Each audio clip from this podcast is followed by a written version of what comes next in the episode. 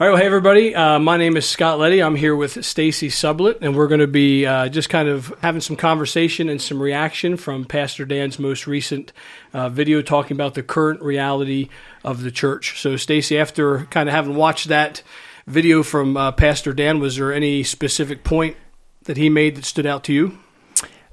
I don't think there was anything, any one thing in particular, but hearing him kind of recap the places that he sees God at work and that we see God at work. It was really encouraging.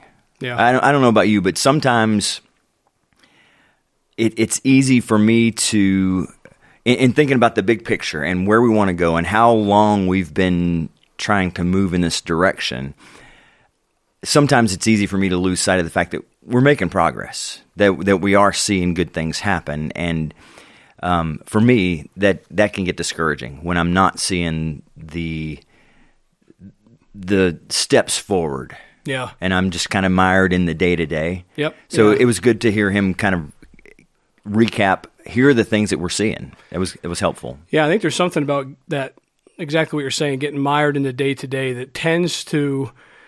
It very, very rarely does it zoom in on the positive. I feel like when you get mired down in the day to day, maybe it's because the word "mired" carries with it some negative connotations. But it's it's almost always like what didn't quite go right. Yeah. What could have we done better? How could we have tweaked this and, and had it been whatever more effective, more clear, more fruitful?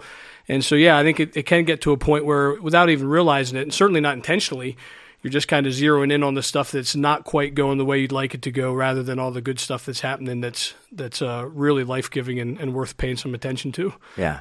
Yeah, and so it is good every once in a while to to be reminded to take a step back, and uh, you know the old hymn, "Count your blessings," just to to kind of fuel the. This is what we believe God's called us to do, and and here's where we're seeing proof that it's it's happening. Yeah. One of the things that Dan said that I, I kind of wanted to take a little bit of time on was just this idea of, um, you know, people are being freshly engaged with mission. Jesus Yeah. is moving. He's the one uh, that's going to build his church. I think one of the things that Dan repeatedly said a couple times at the beginning was, "We have Jesus." Right. We have Jesus. We have Jesus, and uh, I, I really like that. It actually connected with me. You know, I was thinking of um, uh, I recently was reading some some of Exodus, and God's getting ready to send Moses to to go kind of lead Israel into freedom. And Moses has this question of like, well, like kind of like, who, well, who am I Right. to do this? And and God's answer was, well, I'm going to go with you. Yeah. And then you fast forward to the New Testament, the Great Commission. And one of the very first things, you know, as Jesus is kind of laying out this, like, hey, go forth, make disciples, teach them to obey me, and behold, I'm going to be with you. So there seems to be this, like, like this thread from I mean, Exodus. It's about as you know early on into the, the the story as you can get, all the way to the New Testament, where God's answer of like, how can we do this, Yeah. is, oh, I'm going to be there. Right.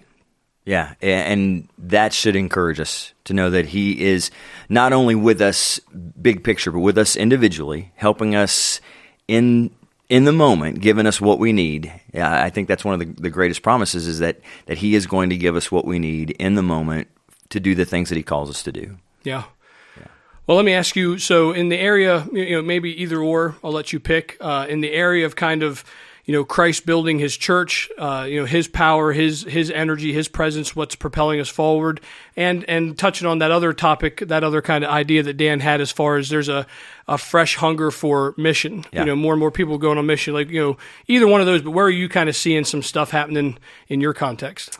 Well, I, I'm at, Penns Valley. Um, I've been at Calvary forever, uh, but the last six months or so been out at Penns Valley, and it's been refreshing for me.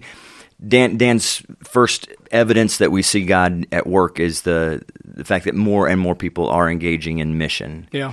Um, and that's what I see at Penns Valley. I, I had we had a couple over for supper, and we were just kind of talking about the current reality of Penns Valley. What do we see God doing? And and that was one of the first things that, that we talked about was the fact that more and more people are picking up what we're putting down. They're engaging in the mission of loving God and loving their neighbors. Yeah. Um, and it's less uh, less programmatic. Like I mean, there are some structural things that we've tried to do to to help people engage.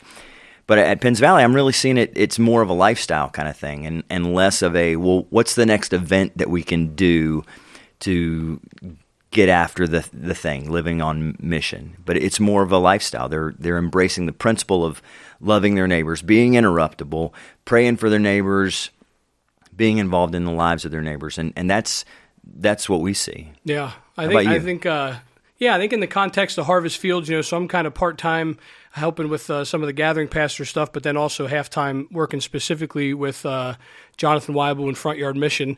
And something that we've been toying with is creating these. We're kind of kind of calling them like Front Yard Mission kits. Yeah. And uh, we've done. I guess we've technically done three. We did two uh, most recently. It was a uh, Christmas cookie decorating kit and a donuts in the driveway kit. And I think between the two of them, we probably gave away close to 200 kits. Yeah. And we we'd asked people to sign up, like, hey, let us know, give us your your know, name, contact information, because we'd like to follow up and just kind of hear how it went.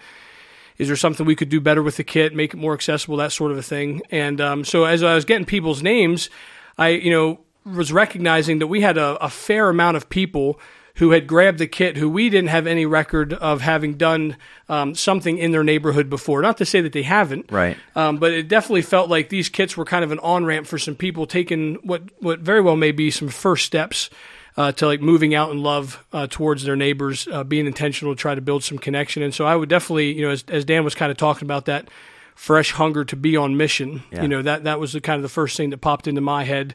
And then similar, you know, it's, it's you find that balance of you know like well, you know, we want to create some opportunities and some on ramps for people to join, but you also want to see it happening organically Yeah. because this is the life that they're choosing to live. This is the way they want to be in their community, and, and I think we are seeing both, and it is really encouraging. So, um, follow up question about the the kits. Mm-hmm. Uh, I think donuts in the driveway was back in September. Is yeah, that in right? the fall. Yep, Uh, and then the the cookies were around Christmas. yep. Um, what what else do you have planned? So uh, one one of the other kits we tried, and this was a little bit more early days. We probably would have refined it, but we did a um, a s'mores kit, Okay. kind of for the summer. So our idea was maybe try to do one a quarter, Yeah. kind of like a seasonal kit, something that would just allow people to to have an easy way to connect with some neighbors. So we may circle back do the s'more kit again, um, and we're, yeah, we're just kind of talking through because part of it is. You know, what will people actually get excited to do and follow through and do? And, and what's, I mean, frankly, you know, those kits, depending on, you can make them fairly extravagant and not very sustainable Yeah. as far as the dollars go. But the main thing is just kind of how can we create on ramps uh, for people to. I think it's really helpful. Yeah. For, for people who are saying, I I want to, I, I want to do something. I don't know what to do or how to do. I Yeah. think those kits are really helpful. Um, I know we did both of those kits, and um, and had a, a number of people in, in our the Penns Valley Church jump on board and, Yeah. and do them as well. Yeah, and I've been, I, like I said, we've been following up with the people that took the kits and been hearing a lot of really neat stories of of uh, people kind of like you know wading into it, not really having any idea what to expect because at least in, in the time period that they've been in that community. Not really having anything like this have, have happened. Like there, there have been no block parties. There's been no one person and kind Yeah. of inviting everybody over, and so they do it kind of hoping like, well, I hope somebody shows up, you know, and I don't go home with two dozen donuts.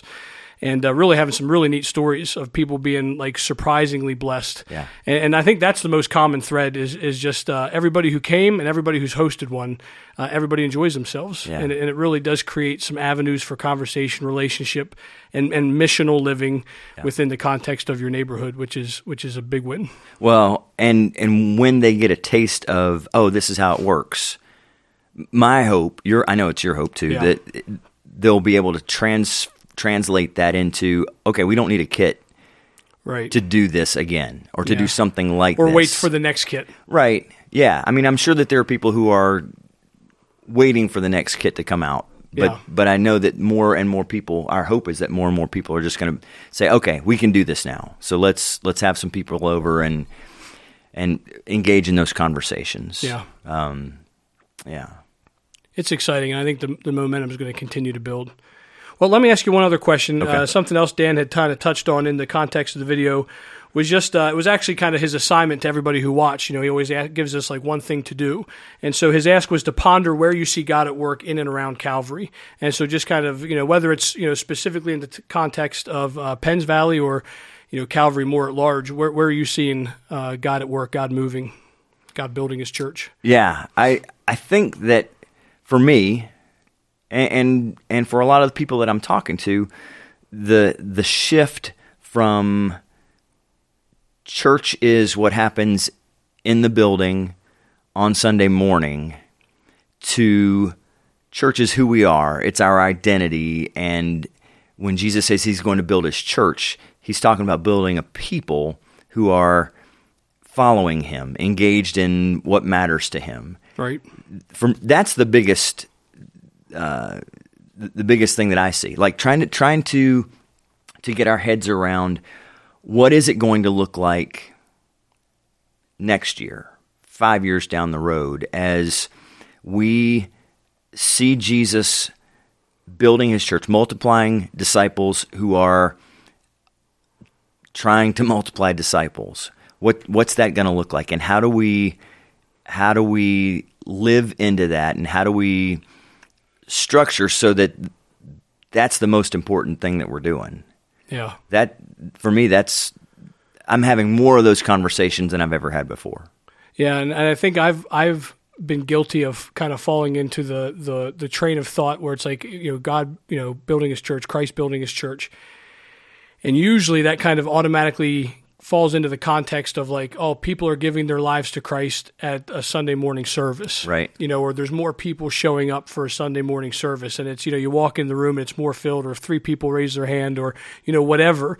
But it doesn't often go like automatically go into the context of like neighborhoods. Right. Of like, you know, Christ is building his church because, you know, you know, Bill has been faithfully praying for his neighbors for the last six months, and he just all of a sudden had an opportunity to have kind of a gospel conversation, and, and somebody ended up giving their lives to Christ. And then you hear about it maybe on a Sunday morning, but it's not happening in the building; it's happening in the community, it's happening in the neighborhoods. Right. And I do think, you know, you know, even based on kind of what we're talking about and what we're hoping to see, that's that's both what we feel like God is wanting to do. It's the direction that He's calling us to move in, but it's also where we are seeing some momentum. We're seeing some relationships being built. We're seeing people leaning more intentionally into into community, into their neighborhoods, into building relationships that way. And so, I'm I'm really excited to see uh, where that continues to go. Yeah, I am too. Uh, in in Penns Valley, there are a number of other congregations not connected to Calvary who are using the same language, talking about front yard mission, living Yeah. on mission, being the church without walls, and and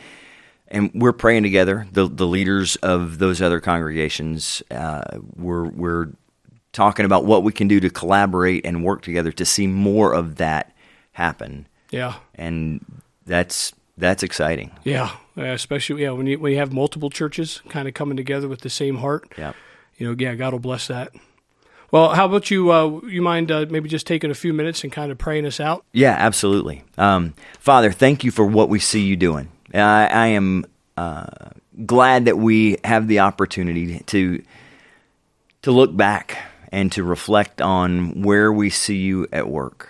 Um, seeds have been planted, and uh, we're trusting you to to make those seeds grow. We want to see your kingdom come. We want to see what matters to you matter more to us and to your people. Jesus, we trust you to build your church.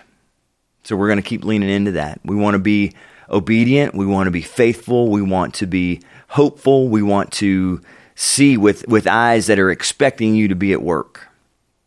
So would you help us to continue to to nudge each other in that direction? Um, and would you keep bringing fruit for the kingdom? We love you and thank you for all that we see you doing, and even the things that that we don't see, but we, we're confident that you're at work. And we give you thanks in Jesus' name. Amen. Amen.